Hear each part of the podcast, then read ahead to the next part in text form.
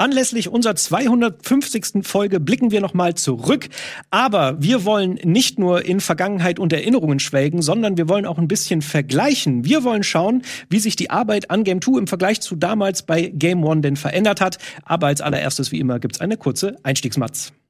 Gute acht Jahre lief Game 1 bei MTV und kam dabei auf insgesamt 307 Folgen. Game 2 holt langsam aber sicher auf. Uns gibt es mittlerweile seit etwas mehr als sechseinhalb Jahren und es fehlen Stand jetzt nur noch 56 Ausgaben zum Gleichstand. Nein, das sage ich nicht, damit ihr euch alt fühlt, sondern um nochmal zu unterstreichen, wie lange es beide Formate mittlerweile gibt. Man müsste ja schließlich denken, dass in all den Jahren Produktions- und Arbeitsabläufe perfektioniert wurden und das Ding wie eine geölte Stechuhr von Woche zu Woche durchrattert, oder? Haha, haha, haha, haha. Ja, nee, ist schon nach wie vor ein wilder Ritt, aber zumindest haben wir hier und da ein bisschen dazugelernt. Passend zu unserem 250 Folgen Jubiläum wollten wir mal horchen, wie so die Arbeit an Game One ausgesehen hat, was gut und was schlecht lief und was sich mittlerweile vielleicht alles verändert hat. Vielleicht können wir uns ja noch was abschauen und lernen.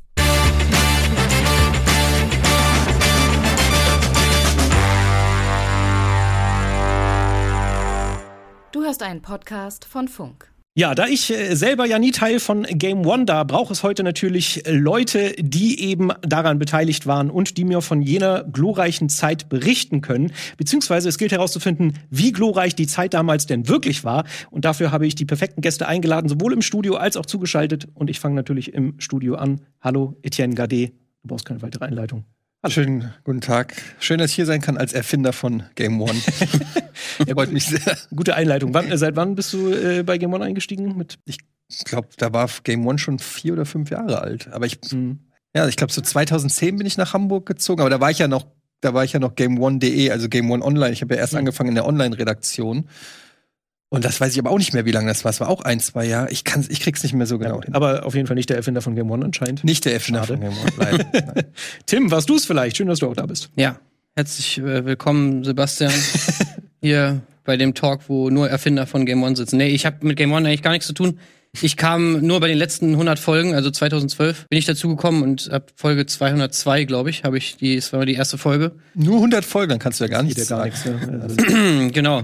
Ja gut, aber du musst das mit Game 2 Folgen zusammenrechnen. Also die ja. Expertise, was das angeht, da ist glaube ich Tim unschlagbar. Also ich habe jetzt schon mehr als doppelt so viele Game 2 Folgen gemacht, wie ich Game 1 Folgen gemacht habe. Hm. Ja. Mal gucken, wie viele da noch kommen. Aber wir sind nicht alleine. Wir haben auch noch einen wunderbaren Gast zugeschaltet, und zwar Uke Bosse. Hallo, Uke. Schön, dass du da bist. Hallo. Mein Name ist Uke Bosse. Ich habe 2004 Game One erfunden, wollte aber keiner haben. Ja, äh, Uke, zu dir noch mal ganz kurz einleitende Worte. Wir klären gleich, ob du wirklich auch der Erfinder von Game One bist. Aber du warst natürlich Redaktionsleiter von Game One. Du hast aber auch eine ja. andere Videospielsendung geleitet, und zwar Reload. Äh, und mittlerweile mhm. bist du als, und das muss ich jetzt ablesen, das tut mir leid, es ist so viel, was du machst. Äh, da stand Autor, Regisseur, Producer, Moderator, Comedian, Schauspieler und Professor. Das stand alles auf deiner LinkedIn-Seite, habe ich kopiert. Du kannst jetzt nicht sagen, dass es nicht stimmt. Das hast du da reingeschrieben, glaube ich. Ich, selber ich dachte, das ist die Twitter-Bio. Dann wird's, ja. dann wird's wohl stimmen. Ja. Hm. Okay, ähm, weißt du, weißt du noch, wann du zu Game One gestoßen bist? Ja, es war 2007. 2007. Ähm, Game One hat 2006 angefangen. Ich glaube, meine erste Folge war die 33. Ich bin dreieinhalb Jahre geblieben. Äh, und ich glaube, die Gründung von Rocket Beans und wo Edo und Nils dann auch on air ging, müsste dann so im Sommer 2011 oder Herbst 2011 gewesen sein. Hm, okay. Also Uke auf jeden Fall mit der längsten äh, Game One Erfahrung hier in der äh, Runde. Und tatsächlich, Uke, du bist auch so ein bisschen der Anlass dafür, dass wir diesen Talk heute machen. Äh, es gab ja in unserer, in unserer 250. Folge dieses kurze Segment, wo wir ein paar äh, RedaktionskollegInnen zu Wort kommen lassen wollten. Und da warst auch du dabei. Und ich habe dich äh, angeschrieben, meinte so, ey, magst du nicht uns ein bisschen roasten? So augenzwinkernd. Äh, einmal äh, sagen, oh ja, ich hätte niemals gedacht, dass die länger als zwei Folgen überhaupt existieren. Und das andere war, dass du uns als krass krassesten Blödeltrupp bezeichnen sollst. Und da hattest du mir eine sehr charmante Videonachricht geschickt und meintest so, ey, ja, okay, der Anfang, der war vielleicht wirklich nicht so gut, ihr wart da noch äh, in der Findungsphase. Äh, aber ich kann ja nicht sagen, dass ihr eine Dödeltruppe seid, weil, ähm, also mal ganz unter uns, wir waren eine viel dödeligere Dödeltruppe als ihr. Und jetzt möchte ich dich gerne wir fragen. Wir waren auch viel schlimmer. ja, aber das möchte ich gerne wissen. Was, was lässt denn dich darauf zurückschließen? Dass, dass wir nicht so schlimme, nicht so ein schlimmer Blödeltrupp sind wie ihr damals. Das würde mich interessieren. Naja, ihr seid zum Beispiel alle festangestellt und nicht scheinselbstständig. Das okay. ist, glaube ich, schon mal. Schon mal eine gute Sache, glaube ich. Ihr habt eine Redaktion, wo man sich auch ausbreiten kann. Ich glaube, das ist auch schon mal gut. Nein, ich, äh, ich, ich äh, bin böse zu uns selber. Also die Anfänge von Game One waren ja so, dass Simon und Budi, glaube ich, auf, auf MTV zugekommen sind, sich eine große Sendung ausgedacht haben und die dann eine Zusammenarbeit mit, mit Riesenbohai und äh, zu der Sendung wurde, die sie dann später war. Das war sie in der ersten Staffel aber auch noch nicht, muss man auch dazu sagen. Die erste Staffel von Game One, die ist schon auch nicht so gut, sage ich jetzt mal ganz ehrlich. Sage ich auch ehrlich, weil ich ja auch gar nicht dabei war. Deshalb kann ich das natürlich auch ganz ehrlich sagen. ja, ich sag das zu den ersten vier Staffeln. es ist, also man muss MTV das damals zugute halten. Ne? Also es war ja 2006, da hat man noch Fernsehen geguckt. MTV hat langsam gemerkt, okay, Musikvideos funktionieren nicht mehr, Klingeltonwerbung will irgendwie auch keiner mehr sehen, so langsam, hat gut funktioniert die letzten drei Jahre. Äh, was machen wir jetzt? Und Games ist natürlich ein Thema. Und wenn wir Games machen wollen oder auch im Werbeumfeld für Games anbieten wollen, dann brauchen wir eine Games-Sendung. Also erstmal total schlau, das zu machen. Weil Games äh, gab es zwar im Fernsehen immer mal wieder, aber noch nie wirklich erfolgreich. Also 1977 ne, äh, mit, mit Thomas Gottschalk, hieß es Telespiele? Telespiele Doch, hieß es? Telespiele, Telespiele ja. äh, Anfang der 90er gab es eine Sendung, äh, in den Nullern und in England gab es diverse Formate. Es gab ein schottisches Format, Video Guiden, von dem ich auch erst dachte, Gemon wäre vielleicht die deutsche Adaption. Und in der ersten Staffel passierten dann so ganz komische Sachen wie das E-Sports-Spiel der Woche. Die fünf besten Handyspiele. So was, das war halt nicht so gut. Deshalb muss man auch sagen, glaube ich, dass dieser Entwicklungsprozess hat eine ganze Weile stattgefunden und wurde dann erst langsam zu dem, was es war. Ja, worauf wollte ich hinaus? Ich habe es ein bisschen vergessen. Aber an welchem Punkt hm. kamst du denn dann rein? Also war, als du dann ja. angefangen hast, war das dann schon, als es schlagartig gut wurde wahrscheinlich. Naja, aber ich, war, warst ich, du noch zu dem das, Punkt? Ja. Warst du zu dem Punkt noch da, wo es noch, sag ich mal, dieses ursprüngliche Game One war mit den, sag ich mal, relativ standard redaktionellen Beiträgen? Oder warst du nee, schon in der Phase nee, da, wo es dann schon Kostüme gab und so? Genau, das, das war, das ist kurz vorher, glaube ich, so passiert. Und ich hatte das große Glück, dass ich dann bei Folge 33 eingestiegen bin, als so die ersten Kämpfe ausgekämpft waren, wo man dann, wie ich jetzt kreativ werden konnte. Das war so mein Glück. Aber wir haben dann auch direkt die Sendezeit von 23 auf 15 Minuten verkürzt. Das ist ja direkt, keine Ahnung, 15 Folgen später passiert. Wir waren erst 23 Minuten, dann 15. Äh, aber da begann dann die Experimentierphase, wo dann MTV gemerkt hat, okay, irgendwas funktioniert, lass die mal ein bisschen machen. Keiner will das E-Sports-Spiel der Woche präsentieren oder sowas. Und dann wurde das langsam.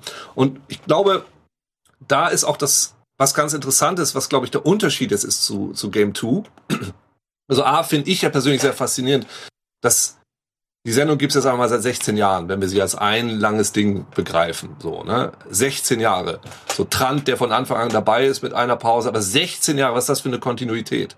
Total krass. Und es ist immer noch auf demselben, mal ein bisschen höher, vielleicht ein bisschen niedriger, aber auf dem ungefähr selben Niveau. Wie kann das sein? Obwohl die Crew ja inzwischen eine relativ andere ist. Außer Tim, du bist jetzt relativ lange auch dabei, dann wahrscheinlich auch schon zehn Jahre dann wahrscheinlich so oder oder ein Trant, der ewig dabei dann ist. Muss es wohl an den Produzenten liegen.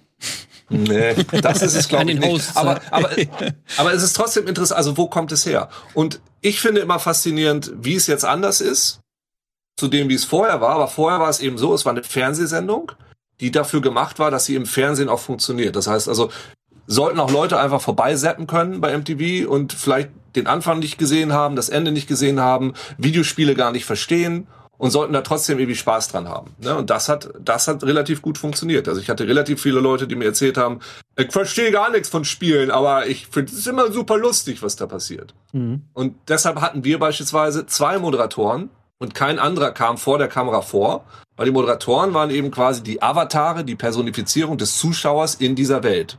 Das hat total Sinn gemacht für die damalige Zeit. Wir hatten natürlich auch Gregor, der immer versucht hat, sich in die Sendung zu mogeln. Wir nannten das immer GPS.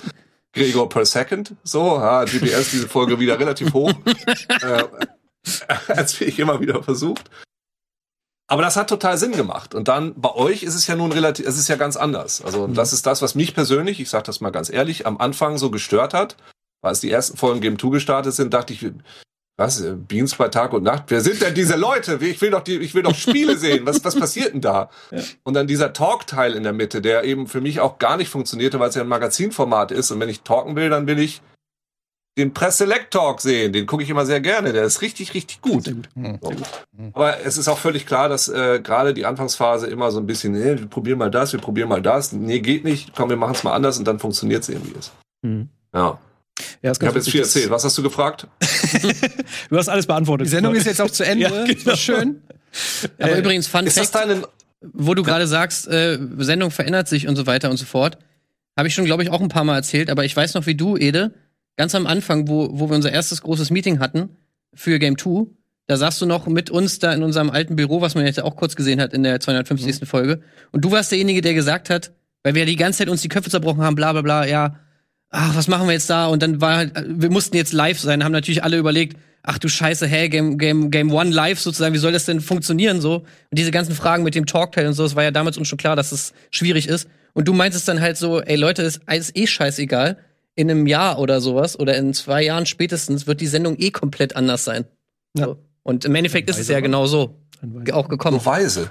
Hm. Ja, ja so Eddie hat es wirklich gecallt. Also er hat es einfach da so und wir haben natürlich so also es ist strange, wenn du so da. Aber du kannst es ja trotzdem nicht skippen. Du musst ja. die Erfahrung ja trotzdem, also auch wenn du weißt, dass es eventuell so kommt, seid ihr ja trotzdem in der Gegenwart mit den Herausforderungen konfrontiert, die ihr erstmal meistern müsst. Und könnt ja. ja nicht dann trotzdem sagen, ja, in einem Jahr machen wir den Live-Part eh nicht mehr, also machen wir ihn jetzt auch gleich nicht, sondern ihr müsst ihn ja dann trotzdem euch ausdenken und machen. Ja. Hast du gerade deinen eigenen Ratschlag debunked, sagst du? Ach, nee, ich meine, es ist einfach, äh, das Ding ist halt einfach, wenn ich jetzt so zurückgucke auf die Zeiten, ich habe ja auch auch wenn ich noch nicht bei Game One war, ich habe ja ähm, durch die enge Beziehung zu Simon und Budi, ich habe ja das ganze Ding in der Entstehung auch miterlebt. Also die ersten Brainstormings, als Budi zum ersten Mal reinkam, dachte, hey, MTV hat mich angeschrieben, die wollen, dass ich ein Games-Format mache. So, mhm. ähm, da ging es ja dann schon. Wir haben immer abgehangen und so, und dann fing es so an mit, wie wär's denn, wenn wir sowas machen? Wir haben zum Beispiel auch immer Scrubs geguckt. Mhm. Das war so eine Serie, die wir da saßen wir immer zu viert, ähm, haben Tiramisu gegessen und haben Scrubs geguckt. und bei Scrubs war halt immer dieses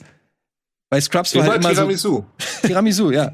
Ich wollte auch gleich nachfragen. Und dann, bei Scrubs gab es ja immer diese Momente, wenn JD sozusagen so nach oben geguckt hat, nachgedacht und dann kam mehr oder weniger ein Einspieler. Und das war ja auch ein ganz großer Einfluss dann später auf Game One, so dieses, du hast hier diese, du hast das Spiel und dann kommt aus dem Nichts kommt ein Sketch sozusagen oder eine, eine irgendeine Form von Humor. Das war, das waren so die Einflüsse damals. Mhm. Und wenn ich jetzt aber zurückdenke, wie damals produziert wurde und ähm, als wir da anfingen, ähm, ich war ja schon nicht professionelles gewöhnt, weil ich kam von Giga und das war ja auch schon alles Low Budget und irgendwie äh, so, ne? Aber also, wenn ich jetzt zurückblicke, wie damals Game One produziert wurde, ist es ein Wunder, dass da überhaupt am Ende ein Produkt rauskam, das auch noch auf MTV lief, weil mhm. ihr müsst euch das mal vorstellen, wir haben dann wir haben ja vieles dann auch als wir dann die Produktionsfirma gegründet haben und dann selber die einige Sachen ändern konnten, haben wir auch vieles geändert, ähm, aber damals war das so, die Schnittplätze von den externen extra zugemietet, für jede Folge extra gemietete Cutter, allein was das für Kosten waren, ja.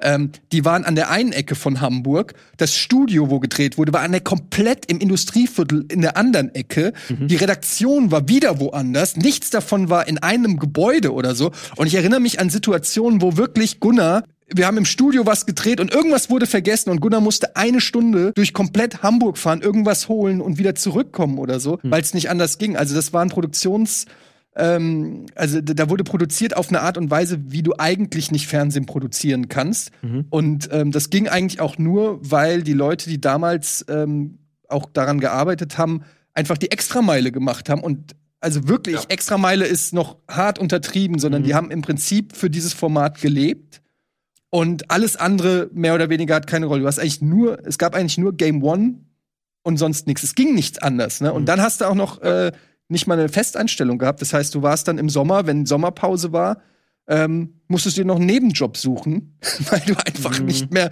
auf der Payroll standst. Und das waren schon, das war schon krass. Ähm, und äh, war, war eine Zeit, die, die Gott sei Dank so auch jetzt nicht mehr stattfindet. Das ist, glaube ich, der größte Unterschied. Okay, du hast ja schon super viel gesagt ja, und sorry. ganz viele, nee, es ist super, aber schon ganz viele Punkte, auf die ich auch noch ja. mal separat eingehen wollte. Ich würde jetzt einmal noch mal ein bisschen äh, den Rollback machen. Also ich glaube, was ich als Unterschied gesehen habe zu äh, Game One und Game Two in den Anfangszeiten, also wir mussten uns ja auch finden. Unser Vorteil war halt, a, wir hatten Rocket Beans im, im äh, Hintergrund, ne, also schon eine Produktionsfirma, eine gestandene, plus auch noch Leute, die halt Erfahrung hatten mit Game One. Also sowohl Tim als auch äh, Micha, als auch dann später Trant. So, das hat halt wahnsinnig geholfen, weil äh, ja, da sind halt super viele neue Nasen, inklusive mir dabei gewesen, die halt keine Ahnung von nix hatten, aber dadurch dann halt zehren konnten, dass da halt Leute sind mit Erfahrung. Was mich jetzt aber mal interessieren würde, das hatten wir jetzt schon so ein bisschen angeschnitten, dass sich ja die Sendung sowohl Game One als auch Game Two mit der Zeit verändert hat. Bei uns war es das Live-Segment.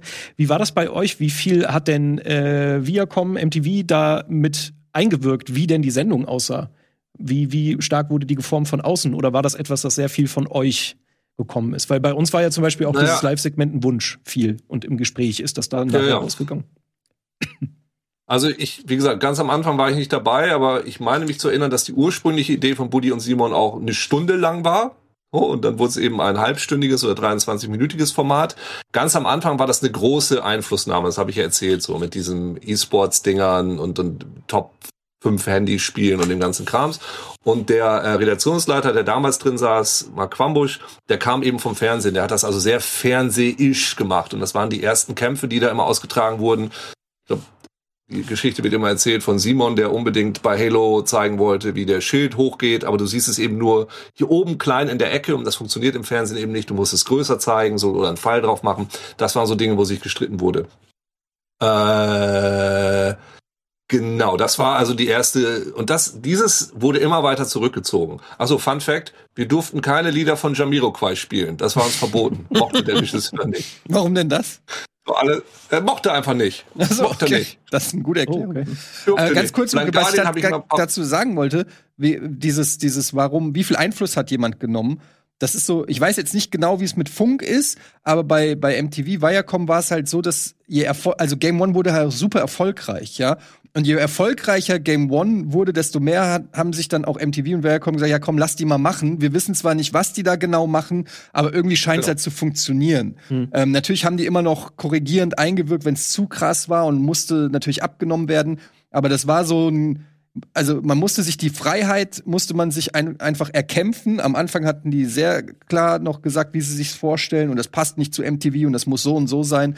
Und im Laufe der Zeit wurde das immer mehr ähm, aufgelockert, bis die wirklich irgendwann ähm, kaum noch Feedback gegeben haben, einfach froh waren, wenn wir pünktlich angeliefert haben. So.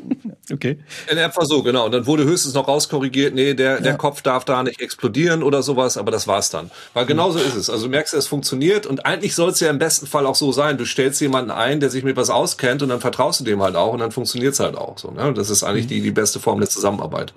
Okay, aber was also du gerade gesagt hast, das möchte ich, Ede, ich, sorry, wenn ich jetzt nochmal reingreife, was, was, was ich eben diese, diese Scrubs-Nummer. Mhm. Die, die Art und Weise, wie diese Witze passierten bei Game One, das ist ja eine Sache, die immer noch so funktioniert. Und ich weiß nicht, glaube nicht, dass Game One das jetzt erfunden hat, weil, wie gesagt, bei Video Guiden, was ich kannte aus Schottland, sind, da habe ich das das erste Mal gesehen, Dating Pyramid Head oder sowas. Aber diese Art und Weise des Scherzes oder wie dieser Scherz kommt, oder wie, wie diese Pointe kommt, dass man etwas aus dem Videospiel nimmt, dass die in die Realität überträgt und, und äh, keine Ahnung, der verskillte Magier beispielsweise ist immer noch ein Favorit von mir. Mhm. Oder ich glaube bei Assassin's Creed, der, der Bauer, der sauer ist, dass ständig irgendwelche Leute in seine, seine äh, Heuhaufen springen oder so und der den dann wegkickt und dann fällt der Assassin auf die Fresse. Diese Art des Humors, die sehe ich jetzt sage jetzt, und da könnt ihr mich gerne korrigieren, ob es das vorher gab oder nicht, aber die habe ich seitdem dann auch also es ist eine Sprache, die geformt wurde, die, glaube ich, von vielen anderen auch übernommen wurden, wurde. Mhm. Gut, können wir jetzt Ja, nein, hätte das okay, Ja, ich finde, äh, also es, ja, es ist so eine Mischung. Also ich, ich muss auch immer an sowas denken wie Family Guy oder so, zum Beispiel bei Robo Chicken hast du ja auch, der Imperator stürzt bei Star Wars runter und Robo Chicken zeigt dann quasi die Szene da, wo der Film Cut macht zeigt dann, okay, da unten ist einer, der muss die Reste vom Imperator aufwischen. Das finde ich ist auch so ein bisschen also was mir an Game One auch immer so gefallen hat als Fan oder als jemand, der wirklich Videospiele gemocht hat und geguckt hat, war, dass es war einfach nicht nur ein, Witz, das war ja auch immer das, wo wir immer wieder drauf geachtet haben, wenn wir die Sendung gemacht haben, bei euch ja auch, dass man guckt, dass der Joke auch irgendwas mit, also dass der, dass, dass der bestenfalls einen ja. Kritikpunkt herausarbeitet oder einen Punkt, den der Redakteur eben klar machen will. Weil du kannst natürlich immer irgendwie einem einen Amboss auf den Kopf fallen lassen, aber die Frage ist dann, aber was hat das mit Kirby zu tun? In dem Fall, weil mit Kirby hat es vielleicht sogar was zu tun, aber ne, aber die Kunst finde ich. Der kann es ausspucken. Der kann, hat den vielleicht einsaugen. Genau, der kann, der kann die einsaugen, ausspucken. Aber ja. der, die Kunst. eine Einspielerbesprechung. aber die, die Kunst war es halt immer auch, finde ich, lustig zu sein, aber auch irgendwas dabei zu transportieren und irgendeinen Punkt damit klar zu machen. Und das war, ist auch nicht immer gelungen, mhm. weil oft war auch die Verlockung da, einfach irgendwas Lustiges zu machen und man sich gefragt, okay, aber was hat das mit dem Spiel zu tun? Ja, keine Ahnung, ist aber halt lustig, so. Mhm. Ja. Was aber auch okay ist. Wenn es lustig ja. ist, finde ich, das darf auch dann manchmal sein. Also Sinnlosigkeit und Lustigkeit darf sein. Aber was, ich habe das, glaube ich, 2010 habe ich das irgendwann mal so formuliert, meine ich noch im Kopf zu haben, weil was ich wichtig fand an Game One, wir waren eben nicht nur ein Videospiel-Journalismus-Magazin, das sich einfach ein Spiel angeguckt hat, getestet hat das war's, so, sondern wir haben so empfand ich das auch immer was in diese Videospielkultur zurückgegeben, weil wir eben Sachen kreiert haben damit. Solche Szenen, also wie, wie, den Assassinen. Wir haben, wie hieß das noch? Coming Soon hatten wir mit Metroid und diese ganzen Sachen, wo dann so eine Kugel Met runterfällt. Wir haben irgendwie versucht, aus Videospielen und aus diesem, dieser Videospielkultur und aus diesen Themen irgendwas Neues zu basteln, was, was darüber hinausgeht, äh, einfach Journalismus zu sein, sondern es war dann eben auch Entertainment oder das war irgendwie was Neues. Mhm. Und das, das hat mir daran relativ viel Spaß gemacht, weil also ich hatte mal, das weiß ich auch noch, 2008 war ich auf einem Event, ich glaube es war Age of Conan und da saß ich dann da äh, abends beim Bankett vermutlich und irgendein Redakteur einer Printed, also eines Videospielmagazins, fand das so ein bisschen albern, was wir da machen. Also dieses MTV-Magazin. Entschuldigung, also wie wollt ihr denn da die Leute richtig informieren?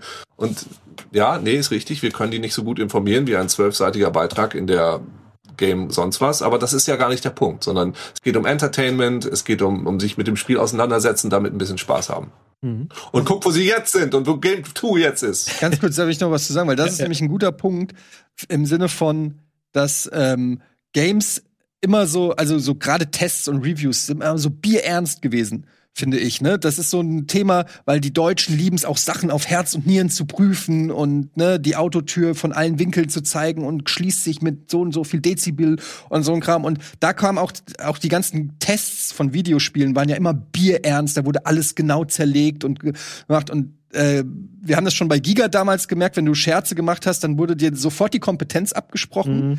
Und bei Game One war das auch so, da wo Humor stattfindet mit Games, kann automatisch in der Annahme kein, keine Kompetenz stattfinden, weil sich Kompetenz und sich über irgendwas lustig machen irgendwie scheinbar beißt, in, äh, haben zumindest viele so gedacht. Und ich finde das bis heute sehr ungerecht, gerade auch ähm, bei Game 2, Game 2 würde ich sogar noch ein bisschen journalistisch stärker sehen als Game 1. Game 1 war noch ein bisschen verrückter vielleicht oder, oder äh, anarchischer. Aber in beiden Formaten, finde ich, hat man immer gemerkt, die Leute, die daran arbeiten, das sind einfach Hardcore-Zocker, die, die dieses Hobby seit klein auf kennen und teilweise auch in diesen Bereichen journalistisch äh, gearbeitet haben, ausgebildet sind oder so. Also das wird wurde den Leuten nie gerecht, wenn man denen sagt, ja, jetzt machen die irgendeinen Quatsch und dann wurde ein Beitrag auf den Einspieler reduziert. Dabei waren die Punkte, die genannt wurden, waren exakt so wie in einem 15-seitigen Artikel in irgendeinem Games-Magazin. Mhm. Und ich finde, das ist das Schöne an Game One, Game Two, dass eben ja, dass man zeigt, dass man auch Games auch mal ne, nicht alles so ernst nimmt. Es ist, auch, es ist ja auch, soll ja auch Spaß machen. Ich finde sogar, finde ja, sogar manchmal, vielleicht um da noch anzuschließen, dass es manchmal sogar Möglichkeiten gibt, so bei so Game One und auch bei Game Two darüber hinaus noch Sachen zu erzählen, die du in einem, in einem Bericht, in einem, in einem Test, in einer Zeitschrift gar nicht so. Oder vielleicht könntest du es, aber es machen, glaube ich, relativ wenig Leute. Zum Beispiel auch so diese Metathematiken, wie zum Beispiel, was für ein Gefühl hast du eigentlich dabei, dieses Spiel zu spielen? So, das kommt oftmals in so geschriebenen Tests eigentlich viel zu kurz und das kannst du natürlich auch durch die Videoebene, dadurch, dass wir ja auch als Akteure vor die Kamera treten können und sagen können, irgendwie, was diesen Prozess irgendwie stattfinden lassen können, wie wir dieses Spiel reviewen und so weiter. Mhm. Das kannst du damit zum Beispiel einbauen. Auch manchmal so persönliche Dilemma, in denen du eigentlich bist, wenn du dieses, dieses, diesen Test machst. Das kriegst du ja bei einem geschriebenen Test gar nicht mit dass du ganz oft ja Spiele hast, gerade in der heutigen Zeit, die ja eigentlich alle so ein gewisses Qualitätsminimum haben, wo du sagst, naja, klar ist das ein gutes Spiel, klar ist das ein gutes Spiel. Und dann musst du aber natürlich trotzdem irgendwie Punkte finden, die du kritisieren kannst. Äh, und, und auch irgendwie, manchmal hast du vielleicht auch eine Kritik, die sich gar nicht so einfach in Worte zu, äh, fassen lässt oder die auch vielleicht ein persönliches Ding für dich ist, wo du dann halt einfach in dem Game 2 Beitrag die Freiheit hast, sagen zu können, ja, Leute, das ist einfach etwas, was ich jetzt persönlich so sehe und zwar aus den und den Gründen und diese Punkte kannst du dann halt auch humoristisch aufarbeiten und so dich vielleicht auch immer über dich selber lustig machen. Das sind alles so Ebenen. Redest du über Mario Odyssey? ja, also ich finde, es gibt ganz viele Beiträge davon, wo ich das eigentlich schön finde, dass man oftmals einfach äh, ja Ebenen einfließen lassen kann in ein Review, die du so in der Zeitschrift einfach niemals hm. lesen würdest. So. Ich glaube auch, dass äh, da uns so ein bisschen die, die Entwicklung des Videospieljournalismus in die Hände gespielt hat. Also ihr bei Game One wart da viel eher Vorreiter, wir bei Game Two haben es ja eigentlich nur übernommen. Aber dass sich da ja auch mittlerweile was verändert hat. Also eben dieses klassische auf Herz und Nieren und im Detail irgendwie alles analysieren, das wird zwar schon auch immer noch mal ein bisschen gemacht, also mehr als jetzt bei, bei Game One und bei, bei Game Two, aber gerade diese persönliche Note, die halt bei äh, uns ja auch immer ein bisschen ausgeprägter war oder halt, wie du gesagt hast, ne, dass man eben auf Dinge viel anders, auf eine andere Art und Weise eingehen kann und auch, dass man halt eben mal durchaus ein bisschen verkürzen kann, dass man nicht auf jedes Detail eingehen muss. Das ist ja was, was jetzt immer mehr vertreten ist und wo das uns jetzt eigentlich im Nachhinein immer mehr Recht gibt. Also ich habe das auch tatsächlich sehr selten. Wir haben das ja in der in diesem Beitrag eher so aus Spaß gemacht, dass wir so als Blödeltrupp wahrgenommen werden, aber ich glaube tatsächlich, dass es das gar nicht mehr so ist oder dass es gar nicht gibt. Also zumindest alle Kolleginnen, die da mitgemacht haben, die äh, hätten das wohl nicht unterschrieben. Den musste ich das auch aufzwingen. Ja, bitte, Uke. Also ich glaube, es kann gut sein, dass ihr ein Blödeltrupp wart. Es ist nur Quatsch, dass ich das sage, weil wir waren auf definitiv Quatsch. schlimmer. So, deshalb äh, ist das ist das eben Quatsch, wenn ich mich über euch beschwere. Wenn ich sage, die sind noch nicht blödelig genug, könnte ich dann höchstens sagen. Aber faszinierend ist ja auch, also meine erste Games Convention mit mit Game One ich war 2007 bin ich zu Hause geblieben, 2008 bin ich hin. Wir waren ja die einzigen mit Kameras, ne? Da mhm. war niemand mit Kameras sonst. Das das gab's da noch gar nicht. Und immer wenn wir zu Events gefahren sind, dann waren die nicht für uns gemacht. Dann gab's da ein paar Anspielstationen. Du konntest aber die Footage nicht aufzeichnen und es gab eigentlich nie was für uns zum Filmen, außer uns selber, wie wir dann irgendwie so stehen. Und auch, dass man darüber nachdenken muss. Das ist ja inzwischen komplett anders. Inzwischen, naja, relativ schnell hatten alle bessere Kameras als wir, muss man auch sagen. Wir hatten wir nannten sie die Königin der Nacht, weil sie so gut im Dunkeln filmen konnte. äh, und äh, da, ne, da, da, das hat sich ja total verändert. Und das finde ich, äh, finde ich da ganz. Äh, ich wurde wieder irgendwo drauf hinaus und hab's in der Zwischenzeit wieder vergessen. Okay, dann lass mich das nochmal aufnehmen. Nein, nein, ich, nein. Ja, ich wollte noch was anderes sagen. Ist gut, ist gut. Genau.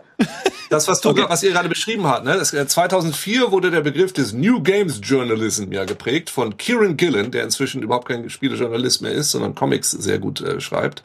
Und das ist ja das, also diese persönliche Erfahrung, die man mit Spielen hat. Und das finde ich bei euch jetzt wieder ganz interessant und das finde ich eigentlich auch sehr angenehm. Ich habe jetzt gerade die 250. Folge geguckt, wo, glaube ich, weder Ede noch Nils noch Budi noch Simon drin vorkommt, sondern das wird vom schönen Trant moderiert.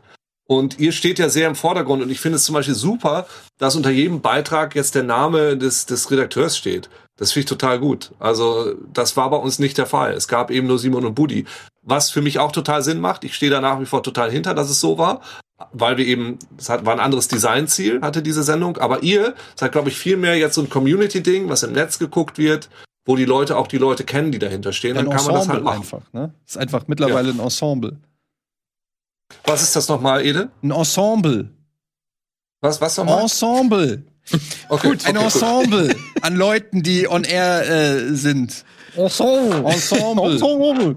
Ja. Ensemble. Und das Gut. ist faszinierend, weil das, das geht natürlich in einer 15-minütigen Fernsehsendung kannst du das nicht machen, wenn da plötzlich 100 Leute sind. So, ich muss auch immer erst gucken, wer ist das nochmal? Wer ist es hat ja auch, es hat ja auch alles seine Vor- und Nachteile, weil du kannst natürlich immer fragen, wer ist das jetzt gerade und warum sollte mich das interessieren, wenn das ein Redakteur ist, den du vielleicht einmal überhaupt erst gesehen hast. Auf der anderen Seite finde ich, also ich, es ist schwer, mich da rauszudenken, weil ich kenne die Leute natürlich so äh, und ich weiß, kann mich immer schwer reinversetzen in jemanden, der dann keinen kennt und sagt, wer ist denn das? Mhm. Aber ich finde das immer interessant, ähm, weil das, weil, weil gerade bei Game 2, bei Game 1 war es ja sehr schwer, weiß ich aus eigener Erfahrung, vor die Kamera zu kommen. Aber bei Game 2 habe ich das Gefühl, dass da auch ganz viel tolle Leute entdeckt wurden und ihr dadurch natürlich auch noch viel geiler besetzen könnt für einen Sketch oder für irgendeine Rolle oder so, weil ihr ganz viel unterschiedliche Typen zur Auswahl habt. Mhm. Ja, ähm, und äh, das ging bei Game One zum Beispiel in der Form nicht, weil es halt am Anfang zumindest immer Simon und Budi waren und ein bisschen Gregor. Ich glaube, das war auch eine der größten Aufgaben, die wir dann irgendwie so hatten, einfach bei Game 2, dass wir uns natürlich auch irgendwie gezwungenermaßen so ein bisschen emanzipieren mussten von euch, einfach weil die Situation eine ganz andere war, als ich mhm. damals, selbst als ich angefangen habe, war es ja so, da waren irgendwie, keine Ahnung, 25 Leute oder was. Und die haben ja alle nur diese, also da gab's GameOne.de und es gab die Sendung. Also das hat sich aufgeteilt in die Webseite und in die Sendung. Aber ansonsten haben ja alle an diesem einen Projekt zusammengearbeitet, auch ihr. Und das ist natürlich, als Game 2 gestartet ist, war das ganz anders. Da, da gab es schon Rocket Beans, den Riesensender mit super vielen Leuten und so weiter. Ihr wart eingebunden bis sonst wohin, irgendwie mit allen möglichen Aufgaben. Und das war natürlich auch ein bisschen scary für uns, dass wir dann halt wussten, okay, wir müssen es irgendwie schaffen, dass dieses Gefühl zu überwinden, was jetzt Uke da zum Beispiel beschrieben hat, dass du natürlich dann da irgendwelche Leute siehst, die du nicht kennst. Und dass du, da steht dann Game 2. Wir haben ja auch lange über den Namen geredet. Okay, nennen wir das jetzt Game 2, weil es natürlich auch irgendwie so eine Bürde ist, dass du dann halt natürlich der Nachfolger davon bist und dann irgendwie in diese Fußstapfen treten musst mit, mit halt anderen Leuten. Da hat man natürlich alle irgendwie Schiss vor. Aber ja, ich finde auch, dass das eigentlich, wenn es so siehst, also für mich war das immer eine Chance, ne? dass du einfach, wie, wie du schon sagtest, jetzt du kannst Leute besetzen, du hast unterschiedliche Charaktere irgendwie, auch natürlich unterschiedliche Skillsets. Du musst auch nicht irgendwie so tun, als würde alles nur, ihr würdet alles von euch Vieren kommen, sondern du kannst eben sagen, von wem der Beitrag ist. Du kannst die Person auch zeigen und so und du kannst, die Person kann aus ihrer eigenen Perspektive heraus sprechen. Das ist schon eigentlich, also finde ich, ein Vorteil, ja. Mhm. Genau, es war, glaube ich, halt was, was wir auch lange dann für uns äh, herausfinden mussten, wie das dann eigentlich aussieht, was dabei rauskommt. Äh, ja. Viele von uns waren dann am, am, Anfang erstmal auch ein bisschen verschreckt, sozusagen, okay, verdammt, Game One, das ist das Erbe von Game One, das muss Game One sein, ja, bis man dann halt so langsam seine eigene äh, Stimme findet. Aber das stimmt alles. Ich würde gerne noch mal ein bisschen zurück zu, zu diesen ganzen Arbeitsschritten kommen, die, die sozusagen bei Game One an so einem Beitrag waren. Nur das, das vorhin ganz am Anfang halt einmal so ein bisschen grob mhm. skizziert, ne? dass ihr zum Beispiel mit externen Cuttern gearbeitet habt, zu denen ihr dann wieder hinlaufen musstet. Äh, wie, wie sah denn so ein klassischer Game One-Beitrag aus? Wie ist denn der entstanden? Wie viel Zeit hat man für so einen Beitrag? Kann man das einer von euch? Boah, ich, hat sich wahrscheinlich auch mal verändert. Also das hat sich natürlich, es war auch unterschiedlich, je nachdem, wer, wer zum Beispiel auch den Beitrag gemacht hat, gab es ganz unterschiedliche ähm, Herangehensweisen und so. Ich erinnere mich, ich, ich weiß noch genau meinen ersten Be Beitrag, da hat Uke mir auch einfach mehr oder weniger gesagt, ja mach mal. Und ich war am Anfang, ich hatte richtig Schiss. Ich war, es war mein Beitrag zu Super Metroid, es war, glaube ich, ein Ausgegraben. Und ich hatte gar keinen Plan, wirklich. Ich hatte dann irgendwie, ich hatte so Ideen für, für ein paar Sketche, die ich machen will. Und dann stand ich da mit meinem Tape und ich wusste, ehrlich gesagt, ich wusste gar nicht, was ich machen soll. Mhm. Also, ja, dann geh mal dahin und spiele es mal über. So, und ich so, was heißt das genau? Was heißt denn überspielen? so, was, was, was, was bedeutet? Weil ich war ja, ich kam äh, bei Giga war ich nur vor der Kamera, bei bei GameOne.de habe ich halt Artikel für geschrieben oder so, aber ich hatte jetzt nicht wirklich trotz äh, dem, dass ich schon lange in Anführungsstrichen im Business war, hatte ich ehrlich gesagt null Erfahrung, wie man einen Fernsehbeitrag in dem Sinne macht. Bei Giga gab es keine Matzen in dem Sinne.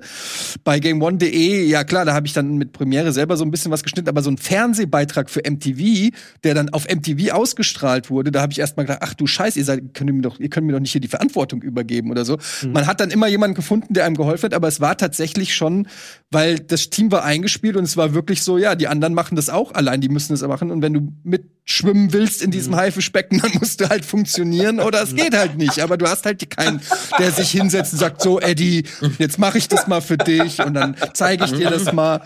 Und so. Das war, also, das war schon mal für mich damals ein äh, erster Aha-Moment, so, weil du siehst natürlich, wenn du die Sendung siehst, siehst du einen Beitrag und denkst, ach, wie toll, das Spiel spielen und einen lustigen Sketch spielen. Mhm. Aber die Arbeit, die dahinter steckt, die Gedanken, das ist, ähm, das ist viel Arbeit, das wisst ihr ja auch, ne? Und ähm, damals war das halt so, also Uke kann das gleich auch noch mal sagen, wie das davor vielleicht dann war, aber es war halt wirklich so, du schreibst halt erstmal, erstmal nimmst, klickst du das Spiel, dann musst du es natürlich erstmal spielen, um dir eine Meinung zu machen, dann schreibst du einen Text dazu und dann überlegst du dir natürlich noch in der Redaktionskonferenz gemeinsam dann, ja, was könnte man da Lustiges machen, stellst vielleicht ein paar markante Stellen vor, ja, bei dem Spiel stirbt man dauernd oder äh, das ist viel zu schwer, die Bosse sind super hässlich, also stellst halt irgendwelche Sachen raus, die du die dir aufgefallen sind, dann wurde gebrainstormt. Meistens waren es dann so Leute wie der Trant oder so, die dann auch eine geile Idee hatten. Mhm.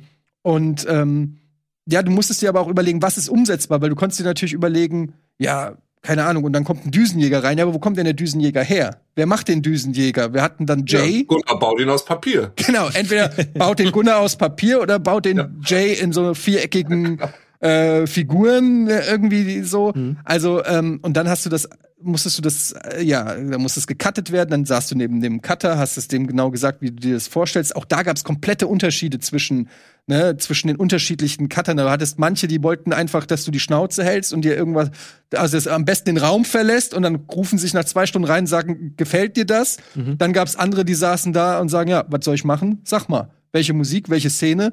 Also ganz unterschiedliche Herangehensweisen. Das kann man gar nicht so verallgemeinern. mitgebracht hm? oder war das haben die Gaming Expertise mitgebracht oder musst du denen sehr viel erklären, damit die halt wussten, was sie da überhaupt machen? Nee, die hatten fast also die haben das dann natürlich, weil das waren Ne, Uke, das waren alles dann Cutter, die dann auch über Jahre schon dabei waren. Also zu dem Zeitpunkt, wo ich Beiträge gemacht habe, hatten die schon Ahnung, aber ich glaube am Anfang eher nicht. Genau. Es hatte einmal, du musst es so sehen, Sebastian, also als ich den Job gekriegt habe als CVD, habe ich ihn gekriegt, weil ich der einzige war, den sie gefunden haben, der sowohl eine Fernseherfahrung hatte als auch eine mhm. Videospielerfahrung. Also ich habe mal für für Eidos gearbeitet und so. Das gab es nicht. Das hat, das hat niemand vorher gemacht. Deshalb hat kein Cutter, die wissen, wussten vielleicht, was ein paar Spiele sind oder so, aber das hatte, das hatte keiner. Mhm. Das wusste einfach keiner. Und äh, natürlich bei der Zeit, wo Ede reinkam, wussten die sehr viel, muss man auch dazu sagen. Und dann, es gibt ja ein gewisses Schema, wie so Dinge funktionieren, das hatten die dann schon drauf. Aber normalerweise, du hast zum Beitrag, du hast deine Musik mitgebracht. Nutzt ihr GEMA-Musik? Ich weiß es gar nicht. Mhm. Ja, ne? Ja, ihr dürft ja. auch GEMA-Musik benutzen. Genau, du hast deine Musik mitgebracht. Du hast im besten Fall äh, einen Off-Text geschrieben oder sogar selber eingesprochen, so dass der Kater den irgendwie abarbeiten konnte. Ich fand immer nie, dass das das beste Ergebnis ist, ehrlich gesagt, muss ich dazu sagen.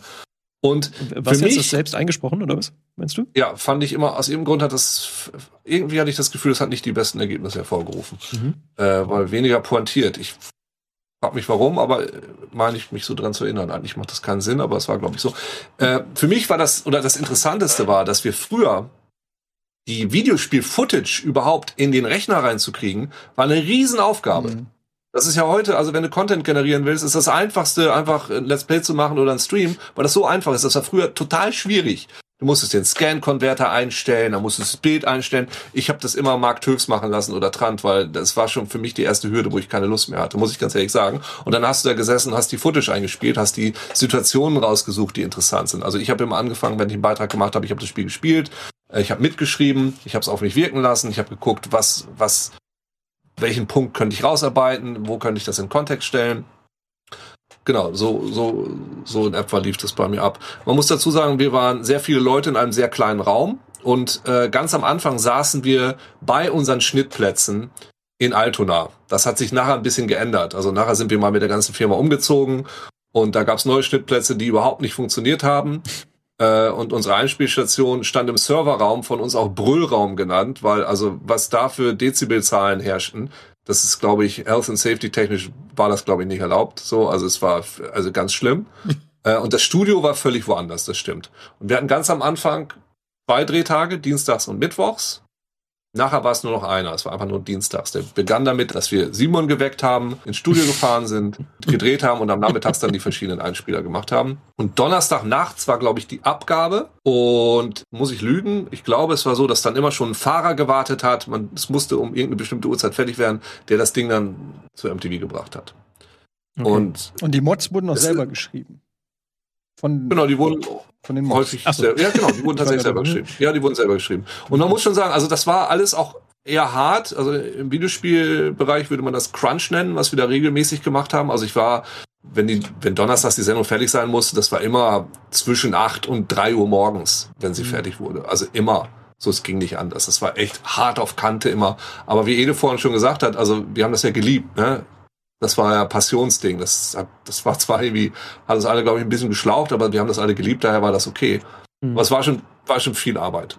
Es war halt auch oft war es so die eigene, der eigene perfektionistische Ansatz, ne? Weil das war auch immer so, wie bei euch ist es, glaube ich, auch heute noch so, ne, dass, dass du siehst, was der andere macht und du findest es lustig und dann willst du natürlich nicht in der Sendung den Beitrag haben, wo man sagt, boah, ganz nett, sondern willst du auch einen geilen Gag oder einen geilen Beitrag oder so. Und so hat man sich gegenseitig halt auch immer gepusht, was leider auch sehr ungesund war und wirklich, wenn du warst du ja dann auch schon dabei, wenn man dann so an die letzten Folgen denkt, irgendwelche Special-Folgen, die schon so fast so Spielfilmcharakter hatten. Xbox-Folge. Ja, Xbox-Folge oh, ja. und so, wo man wirklich wahnsinnig geworden ist, weil man natürlich immer gedacht hat, so, naja, theoretisch ist das auch möglich. Und es gab dann irgendwie nie so, also das war, das habe ich immer als Gefahr gesehen bei Game One, dass du nie irgendwie sagst, so, stopp, das reicht jetzt aber auch mal, ja. weil du konntest immer noch ein bisschen geiler machen, immer noch ein bisschen besser, da ja. könnte immer noch was rein oder so. Aber ich finde auch, da sieht man, dass Kreativität Kreativität total davon lebt, wenn es so eine Beschränkung gibt. Ja. Ja, also deshalb, daher kam ja dieses Hauen und Pappe-Ding, weil wir hatten eigentlich nicht viel Budget. Wir mussten mit total wenig dann eben was machen. Und eigentlich, wenn wir uns hingesetzt hätten und gesagt, nee, geht nicht, geht nicht, geht nicht,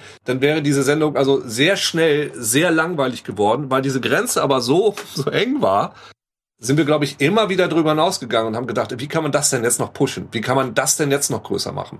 Hm. Und ich weiß noch, wie Simon einmal sehr sauer war auf mich. Ich glaube, es war beim Halo Wars Beitrag er sauer auf mich persönlich, dass er diesen 15-Minuten-Beitrag jetzt nicht in fünf Minuten reinkriegen könne. Das war irgendwie meine Schuld. So, und ich, ich erinnere mich an den sehr traurig aussehenden, also ich, ich hab, musste leider sagen, Simon, es tut mir leid, ich kann die Gesetze von Raum und Zeit nicht verändern. Ich wünschte, ich könnte. Aber Simon war sehr sauer auf mich und ich sah, sehe noch das traurige Gesicht des Cutters vor mir, der das jetzt dann irgendwie hinkriegen musste. Da hat man dann auch schnell die Tür zugemacht und hat gesagt, die kriegen das hin, die Jungs. Die, das läuft schon irgendwie. Musste bei dem, bei dem Crunch-Thema auch ein bisschen an unsere Anfangszeit äh, denken, weil ich glaube, am Anfang hatten wir da auch schon ganz schön viel zu schwitzen. Also ja. äh, wir hatten das, glaube ich, halt letztes gerade erst, dass du dir irgendwie alte Folgen angeguckt hast und dann auch so dachtest, ey, wie haben wir das eigentlich mit so wenigen Leuten geschafft, mehr zu liefern als jetzt heute ja. tatsächlich, weil selbst heute ist es ja noch auf Kante, ist ja, es passiert ab und an auch jetzt noch, dass man halt eben doch länger machen muss als äh, eigentlich gedacht, aber es ist halt wesentlich humaner als, äh, als am Anfang. Ähm, vielleicht können wir ja auch noch mal ein bisschen, vor allen Dingen du jetzt natürlich, äh, das mal so ein bisschen abgleichen, wie es jetzt bei Game 2 ist, um das mal so ein bisschen gegenüberzustellen, natürlich, weil unsere Zuschauer das ja nicht wissen, wie genau das läuft. Ja, also ich meine, das ist eigentlich vom Ding her noch das Gleiche. Auch so dieser, dieser Rhythmus, so, sag ich mal, zweieinhalbwöchige Rhythmus. Also du hast so jede zweite Folge normalerweise einen Beitrag. Das ist mal anders. Also einen großen Beitrag, man muss ja immer unterscheiden zwischen jetzt zum Beispiel sowas wie News oder so, so kleine Sachen oder halt große Beiträge, wo man natürlich auch sagen muss, große Beiträge sind bei Game 2 viel, viel größer als, also es sind eigentlich zwei oder zweieinhalb Game 1 Beiträge. Ich weiß noch, ich habe damals Dark Souls 2 Review gemacht und habe gesagt, okay, ich möchte gerne sieben Minuten haben. Und das war schon so, wow, okay, sieben Minuten für ein Spiel, krass. Äh, na gut, aber nur weil es ja. Dark Souls ist, so habe ich dann sieben Minuten bekommen. Und jetzt, äh, also Trant haut ja 15 Minuten raus oder sowas, ne? So, das ist halt schon das ist natürlich schon mal erstmal ein Unterschied, aber so, so die generelle Struktur ist ähnlich. Was ich finde, was sich krass verändert hat, ist, sind die Drehs. Also wir hatten ja damals, so wo ich bei Game One war, einen Drehtag. Wenn du hast gesagt, ihr hattet am Anfang zwei, wo ich dann da war, ja. hatten wir nur Freitagsdrehtag. Und das ist, finde ich, einfach mittlerweile krass, weil wir haben teilweise zwei, zweieinhalb Drehtage für eine Folge. Äh, und auch so der Scope von den ganzen Drehs ist einfach viel, viel größer. Also ich kann mich zum Beispiel an sehr, sehr wenig Game One-Drehs erinnern, wo wir überhaupt mal Licht gesetzt haben. Das ist ganz oft einfach irgendwie so, äh, hier, nimm die Kamera in die Hand. Wir hatten da hier so einen Camcorder irgendwie und dann stehst du da einfach unterm Baum und, und schießt da halt einfach irgendwie Available Light-mäßig da irgendwie in die Baumkrone rein. Mhm.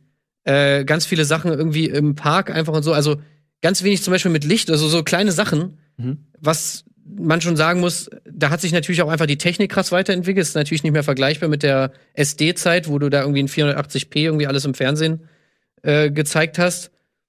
Und da muss man natürlich jetzt auch schon ein bisschen mehr abliefern, auch natürlich, weil die Konkurrenz auch viel krasser ist. Alle anderen machen auch viel krassere Videos und so weiter.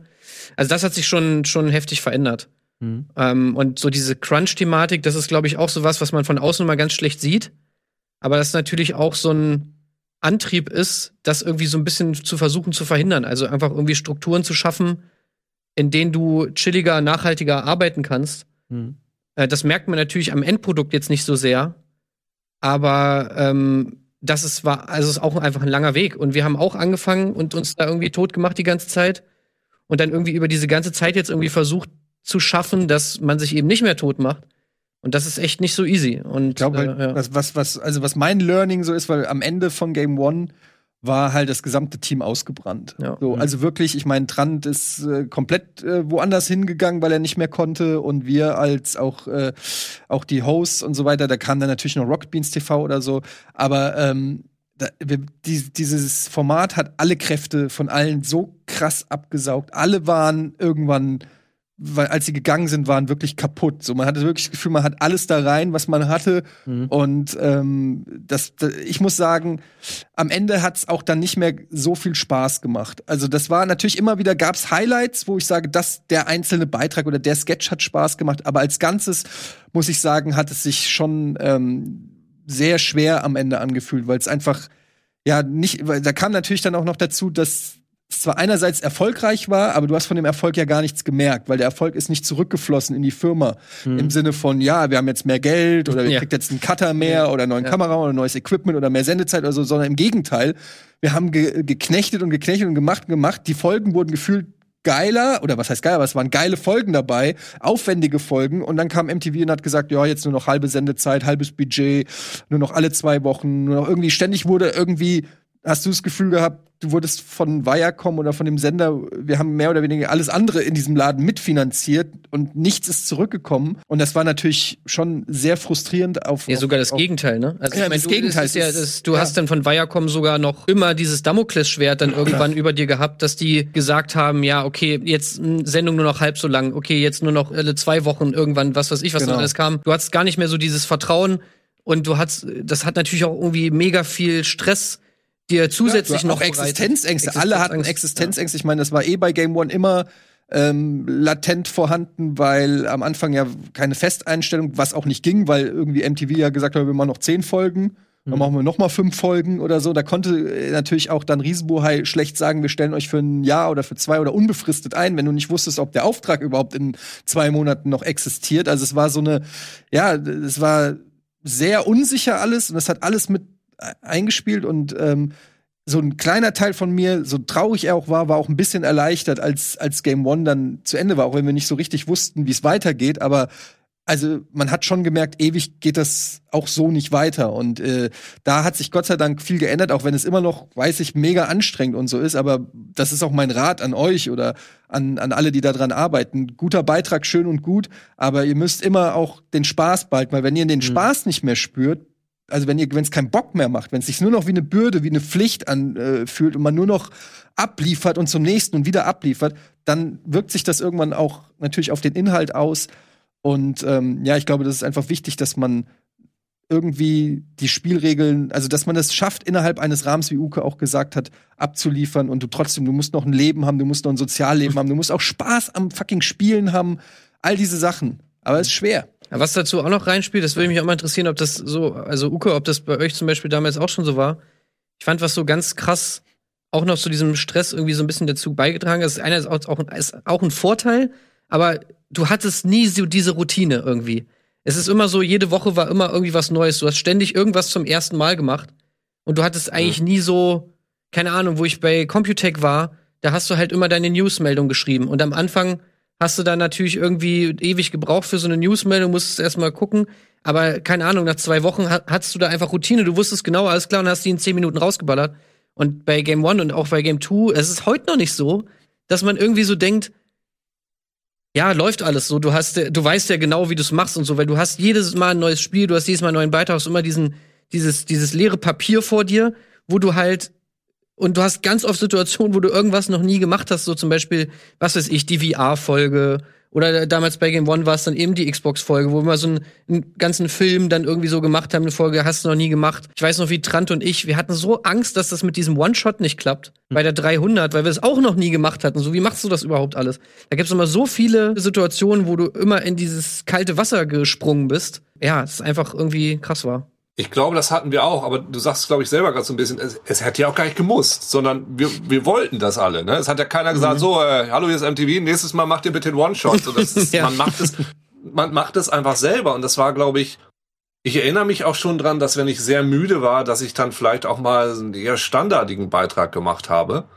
Aber äh, wenn man den dann gesehen hat, dann wollte man das direkt dann schon wieder nicht, sondern und das, ich habe das Gefühl, du einem sehr großen Prozentsatz bestand die Redaktion eben, also Eda hat es gerade auch gesagt, aus Leuten, die sich immer wieder neu pushen wollten. Und die immer, wenn wir was noch nicht neu gemacht hatten, das dann auch wie ich mach, machen wollten. Oder irgendjemand hatte dann irgendein Video gesehen. Ich, war das Street Fighter 4, wo wir dann plötzlich in dieser Bäckereihalle da hinten dann alles vorm schwarzen Hintergrund die Leute durch die Gegend getragen haben. So, hatte natürlich keiner gemacht, war auch scheiße beleuchtet. Und das wollte man dann einfach machen. So, und hin und wieder wollte man vor allem auch, dass Jay irgendwas macht.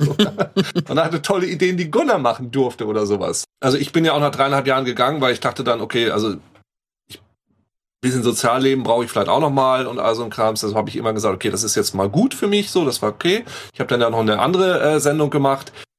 Das kann man andermal mal besprechen. Da habe ich versucht, die Redaktion ein bisschen so aufzubauen, dass es nicht ganz so stressig ist, wie es bei Game One war. Das hat, glaube ich, geklappt. Für viele, für mich nicht. Muss ich dazu sagen, für mich ist es alles genauso geblieben. So, als Redaktionsleiter, ich habe immer noch äh, ich glaube, man möchte es. Ich glaube, man will das einfach. Ich glaube, Game One hat die Leute so ein bisschen angesteckt damit. Dann hast du so einen, einen Simon gehabt, der, der dich auch immer gerne mal pushen wollte und das geil fand und, und mehr wollte. Dann also ich glaube, ich glaube, das ist dieses Konstrukt und ich glaube auch, dass das vielleicht so ein bisschen weiterlebt, dieser Spirit, dass die Leute das auch einfach wollen. Dass die Leute mhm. einfach geilen Scheiß machen wollen und wenn sie merken, ich mache gerade keinen geilen Scheiß, dann lass es bitte noch geileren Scheiß machen. Aber ich muss sehr, sagen, es ist auch ein ist auch immer ein kleines Problem. Also gerade Simon ist ein gutes Beispiel, weil Simon ist immer ganz oder gar nicht. Ja, also ja. Äh, Simon ist, ähm, ich mache einen Beitrag, aber dann will ich äh, Berge versetzen. Mhm. Und ja. das Problem ist halt immer, dass ähm, dadurch so die Messlatte auch immer nach oben verschoben wird, ja? Also, wenn ja. dann erstmal einer irgendwie den aufwendigsten Beitrag macht und du sagst, ja, ach, ich wollte eigentlich nur eine Minimatz einblenden, weil ich das lustig finde, so dann fühlst du dich halt direkt schlecht, weil für dich dauert es irgendwie fünf Sekunden, ja. das rauszucutten und da reinzumachen, während mhm. andere ziehen zehn Kostüme an, gehen von Greenscreen, bauen Kulissen. Mhm. Und dann ja. äh, entsteht da natürlich gleich auch so, ohne dass das gesagt wird, du musst es machen, aber es entsteht automatisch so ein Druck durch das, was Leute schon vor dir abgeliefert mhm. haben.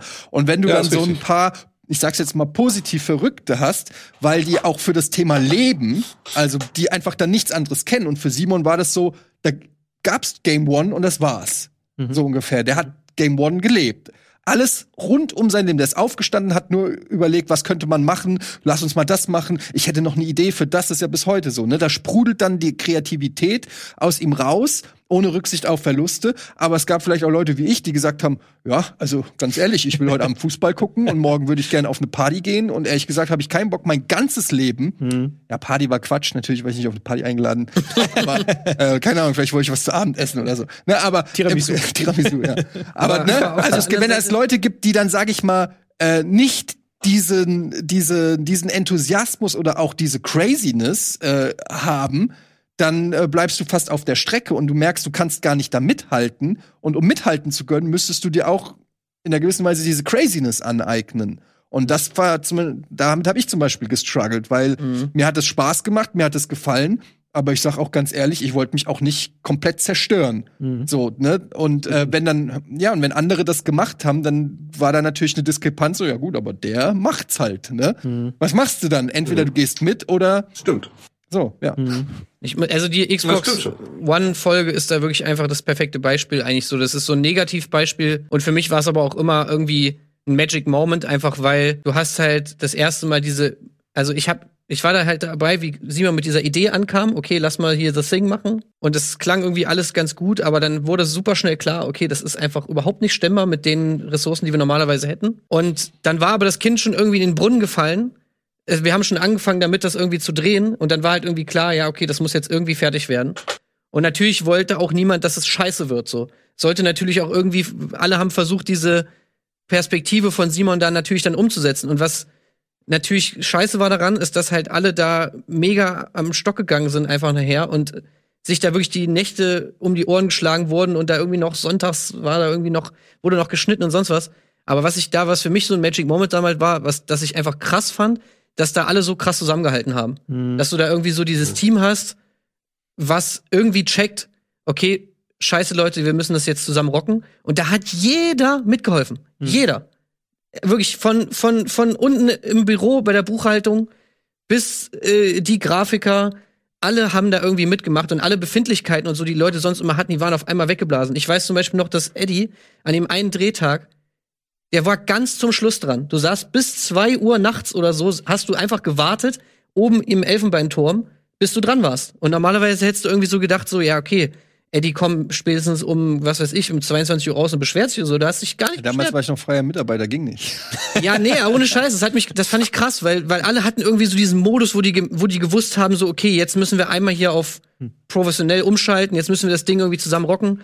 Und das war irgendwie eine schöne, auch eine schöne Erfahrung für mich, wo ich irgendwie gedacht habe, so, ey, krass, so stelle ich mir das irgendwie vor, dass man mit seinen Buddies irgendwie was zusammen auf die Beine stellt und halt irgendwie so an einem Strang zieht, auch wenn es mal schwierig wird und so weiß nicht, das hat mich immer irgendwie beeindruckt, so bei dieser, bei diesem Projekt. Hm. Deswegen gucke ich mir die Folge auch heute gerne noch an. Aber man muss sagen, Game One, gerade so in der Anfangszeit, als du, als das Team noch kleiner war, so 20, 25 Leute, ich so, war natürlich auch sehr familiär, ne? Das waren auch fast alles Leute, die man irgendwie über Connection, also nicht Connection, aber ich kenne da jemanden oder so rankam. Man hat dann auch, also die Übergänge ins Privatleben zum Beispiel, die waren sehr fließend. Und also du, es war eine Party, irgendwie WG-Party bei Simon und da war mehr oder weniger, das war wie eine Redaktionssitzung fast, ja? Es waren einfach exakt die gleichen Leute, die du mittags in der Redaktionssitzung gesessen hast, nur mit einem Bier.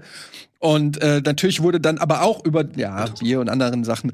Dann wurdest Mittags halt, auch. Nee, ich muss sagen, Mittag gab es auch vielleicht schon Bier. Ja, aber du hast dann da auch wieder über die Sachen geredet oder so, ne? Oder Ideen schon ja. entwickelt. Also es war immer so Privatleben, Arbeit. Das war irgendwie so.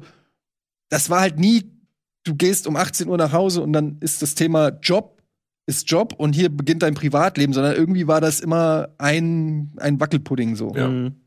Und das ja. war sowohl positiv als auch negativ, ja, weil sich genau. natürlich Streitereien aus dem Job auch ins Privatleben und umgekehrt äh, also sehr häufig überlappt haben. Und also es gab auch schon, wir hatten auch sehr viel Stress miteinander, alle Mann. Hm. Ich glaube, mein, mein Lieblingsproblem bei Game One war, wenn ich das nochmal sagen darf. Nils Bohmhoff. Mein Lieblingsproblem. mein, nee, war ja alles ein bisschen da nach meiner Zeit, da habe ich ja gar nicht so viel Problem mit gehabt. War, äh, wir haben immer so geil nicht aus Fehlern gelernt. Ich bin immer so ein Fan davon, ey, lass uns das probieren und wenn es falsch läuft, geil, haben wir es probiert. Wir haben das gemacht, wir haben was Neues ausprobiert, haben es falsch gemacht, haben es nächste Woche einfach nochmal genauso falsch gemacht und die Woche wieder drauf genauso falsch. Wir haben einfach nicht dazugelernt und das das ist so, glaube ich, das, das Dümmste, was wir, also ganz viel in verschiedenen Bereichen. Komm, es war scheiße, lass es uns genauso nochmal machen. ja. Naja. Ja, aber man sieht da, glaube ich, sehr viele Parallelen. Also auch was, keine Ahnung, es ist halt Fluch und Segen zugleich, dass man halt jedes Mal wieder irgendwas Neues machen und ausprobieren kann. Äh, keine Ahnung, mich, mich motiviert das halt auch, wenn man wieder irgendeinen neuen Weg für einen Beitrag finden kann, für sich selbst, sage ich mal. Aber gleichzeitig ist es natürlich selber so, dass man sich dann denkt, okay, scheiße, jetzt das nächste Mal muss ich ja wieder irgendwas machen. Also es ist, ja, Fluch und Segen zugleich. Auf der einen Seite motiviert es, auf der anderen Seite kann es einem manchmal auch so ein bisschen die, die Luft abschnüren. Und ich glaube, da ist es gar nicht so einfach, äh, so den richtigen Weg zu finden. Wir jetzt in unserer Position müssen ja auch gucken, zum Beispiel, dass unsere MitarbeiterInnen dann halt vielleicht auch eben nicht diese extra Mile gehen und mal ja. sagen, ey, mach halt einfach mal eine Zockrunde. Wie oft ich mit Tran schon darüber geredet habe, ey, Dicker, mach jetzt doch einfach mal zu dem Spiel eine Zockrunde. Das ist total easy und du musst keinen Einspieler machen. Ja, nee. so, ja, so das ist halt wirklich, halt so das ist ein, das ist ein echter Struggle. So gerade jetzt, wo man dann auch, sag ich mal, so in einer Führungsposition, sag ich mal, irgendwie ist, dass du da noch mal eine ganz andere Perspektive bekommst, weil du einfach irgendwie auch diese Verantwortung fühlst ja. für die Leute und natürlich auch mit dieser ganzen Vorarbeit, die ihr gemacht habt, so die, die natürlich auch Colin viel gemacht hat, gerade in der Anfangszeit von Game 2, dass du dem irgendwie gerecht werden willst und natürlich dann eben auch, wie, wie Uke sagt, aus den Fehlern lernen willst und natürlich das nicht wieder dazu kommen lassen willst, dass die Leute sich da irgendwie tot machen und am Ende von Game 2 genauso dastehen und sagen so, Alter, okay, ich kann nicht mehr, sondern dass du irgendwie willst, dass es einerseits natürlich ein geiles Produkt wird, dass du irgendwie immer noch diesen Hunger hast nach neuen Sa Sachen, neue Sachen auszuprobieren, aber auf der anderen Seite, dass halt irgendwie alles schaffst und trotzdem noch irgendwie deinen Abend genießen kannst und so weiter und, und mhm. vielleicht auch mal ein bisschen rauskommst vom Job und so. Das ist echt so ein, so ein Struggle, den wir jetzt irgendwie da seit fünf Jahren dann halt auch immer versuchen irgendwie und ja, was man natürlich außen nicht so sieht, aber es ist halt auf jeden Fall auch wichtig und das ist auf jeden Fall ein Riesenunterschied für mich von, von der Zeit, wo ich bei Game One war, wo mich das natürlich null interessiert hat. Da war ich noch halt so, okay, ich will alles machen, so gib mir alles irgendwie, ich habe mega Bock. Ähm, und, und jetzt ist eine ganz andere Perspektive, die man jetzt einfach hat. Da drauf. Aber man muss auch sagen, dass sich natürlich auch so jetzt so gesellschaftlich einfach vieles geändert hat. Also auch mhm. so wie eine Firma. Also ich krieg das ja selber, wir haben mit Rocket Beans 2011 gegründet und davor, ne, äh, hier Stichwort Scheinselbstständigkeit oder was auch immer, das war, das klingt jetzt so krass, damals war das für uns so, ja, ist mir doch egal, was ich da ausfülle oder so. Hauptsache, ich mache, ich habe hier den Job, auf den ich Bock hab. Aber da gab's noch nicht so viel, also Firmen haben sich damals auch noch nicht so hinterfragt, wurden auch noch nicht kritisch so hinterleuchtet oder so, wie heute das ist, so was Überstunden und so angeht. Das hat sich komplett schon mal geändert meiner Meinung nach Gott sei Dank, aber es war halt einfach vor 10, 15 Jahren war das einfach noch anders. Und was man auch sagen muss, ist natürlich der Druck, der von außen auch herrscht. Also zum einen vom Auftraggeber, bei uns war das Viacom MTV, bei euch ist das Funk. Das darf man auch ja, einfach Neo nicht. mittlerweile dann auch. Oder Neo, ja. stimmt, ja. Super. Ähm, ähm, und da muss man halt auch gucken, die wollen natürlich auch was für ihr Geld, ne? Ähm, das ist immer Druck. Man denkt dann auch immer so, ja, ich muss ja auch selber dafür sorgen, dass dieses Format weiter existiert. Dann hast du den Druck von am Anfang hattet ihr den Druck, mal, mal gucken jetzt erstmal, wie die Neuen das machen. Habt ihr auch schon gesagt, so in die, ja. in die recht großen Fußstapfen, da ist Druck. Und dann hast du natürlich immer den Druck, ja, das war die super beste Folge, ne? Unter jeder Folge Game 2 steht beste Folge ever, bester Beitrag ever. Und wenn Oder dann Game 1 war besser. Das war geil. und wenn, und, na, ja, aber wenn dann mal da steht, also Game Game 2 hat aber nachgelassen, fand ich früher besser. Das tut so weh, ne? Das weiß jeder, der mal einen Beitrag oder eine Folge gemacht hat, das frisst dich auf und du denkst, du liegst abends mit, scheiße, haben wir wirklich nachgelassen, haben wir es noch drauf, hab ich's noch, haben wir noch die Leidenschaft, haben wir noch das alles? Also du hast ständig diesen Druck von außen immer abliefern zu müssen und funktionieren mhm. zu müssen. Und ich glaube, es ist ein ganz wichtiger Punkt, den ihr dann auch als noch junges Team lernen müsst. Ähm, äh, ja, irgendwie, wie, wie, wie geht man damit um? Deshalb meinte ich, wie kann man trotzdem den Spaß an der Sache behalten und trotzdem irgendwie abliefern? Weil am Ende ist es Showbiz, du musst irgendwie was abliefern, was die Leute gucken wollen. Und da die, die Waage zu halten, ist, glaube ich, auch echt schwer. Mhm, das stimmt. Wobei ich sagen muss, das hat, also das fand ich auch schon immer einfach krass. So wie, wenn man immer mal so merkt, wie viel das Leuten bedeutet, was man da so macht. Das war einfach immer, das waren immer krasse Momente. Also entweder auf der Total. Gamescom, so auch zu Game One-Zeiten schon, wenn du einfach gesehen hast, ich meine, du sitzt die ganze Zeit in der Redaktion in, hier irgendwie rum mit, mit ein paar Leuten, so, du bist so abgeschottet von allem, gerade damals bei Game One-Zeiten noch. Da kriegst du es ja gar nicht mit und dann kommst du auf die Gamescom und siehst halt so, Alter, die Leute feiern es so mega heftig. Mhm. Du siehst diese ganzen Kommentare. Ich weiß noch, unter der letzten Folge Game One, äh, wie krass das war, diese Kommentare zu lesen. Da sind dir echt die Tränen gekommen, weil du einfach, weil so viele Leute da geschrieben haben, was das für die bedeutet und du denkst, du hast da in diesem Moment so gemerkt, Alter, so, du machst anscheinend wirklich irgendwas, was, was Gewicht hat und was Leute interessiert. Das war, was, was man gar nicht so gecheckt hat, wenn du die ganze Zeit nur irgendwelche Games daddelst und dämliche Einspieler drehst, wo irgendjemand irgendwas an den Kopf bekommt. Das ist halt äh, auch, auch heftig. Also ich finde, das ist nicht nur, nicht nur ein Fluch, sondern auch einfach eine krasse Motivation, dass du irgendwie für diese Leute, die denen das wirklich so wichtig ist und die das immer gucken und so, dass du denen auch was Geiles bieten willst, was, mhm. was die halt erwarten irgendwie. Ja. Absolut. So, ich würde aber sagen, ich schütze uns jetzt mal davor, dass wir hier nicht noch länger überziehen. Ich äh, würde langsam mal zum Ende kommen. Es hat mir sehr viel Spaß gemacht. Wir könnten wahrscheinlich gleich noch eine zweite Folge hintereinander aufnehmen. So. Also ich glaube, es gibt noch so viel, ja, es gibt viel zu erzählen und zu bereden. Ich finde es auch wahnsinnig spannend, jetzt endlich mal so ein bisschen mehr von, von der Game One-Seite dann auch noch mal zu hören. Äh, ja, vielen Dank, dass ihr dabei wart. Und ich würde sagen, wir machen Ende. Tschüss. Tschüss. Tschö. Tschüss. Tschüss, Uke. Tschüss, Ede. Das war ein Podcast von Funk, von ARD und ZDF.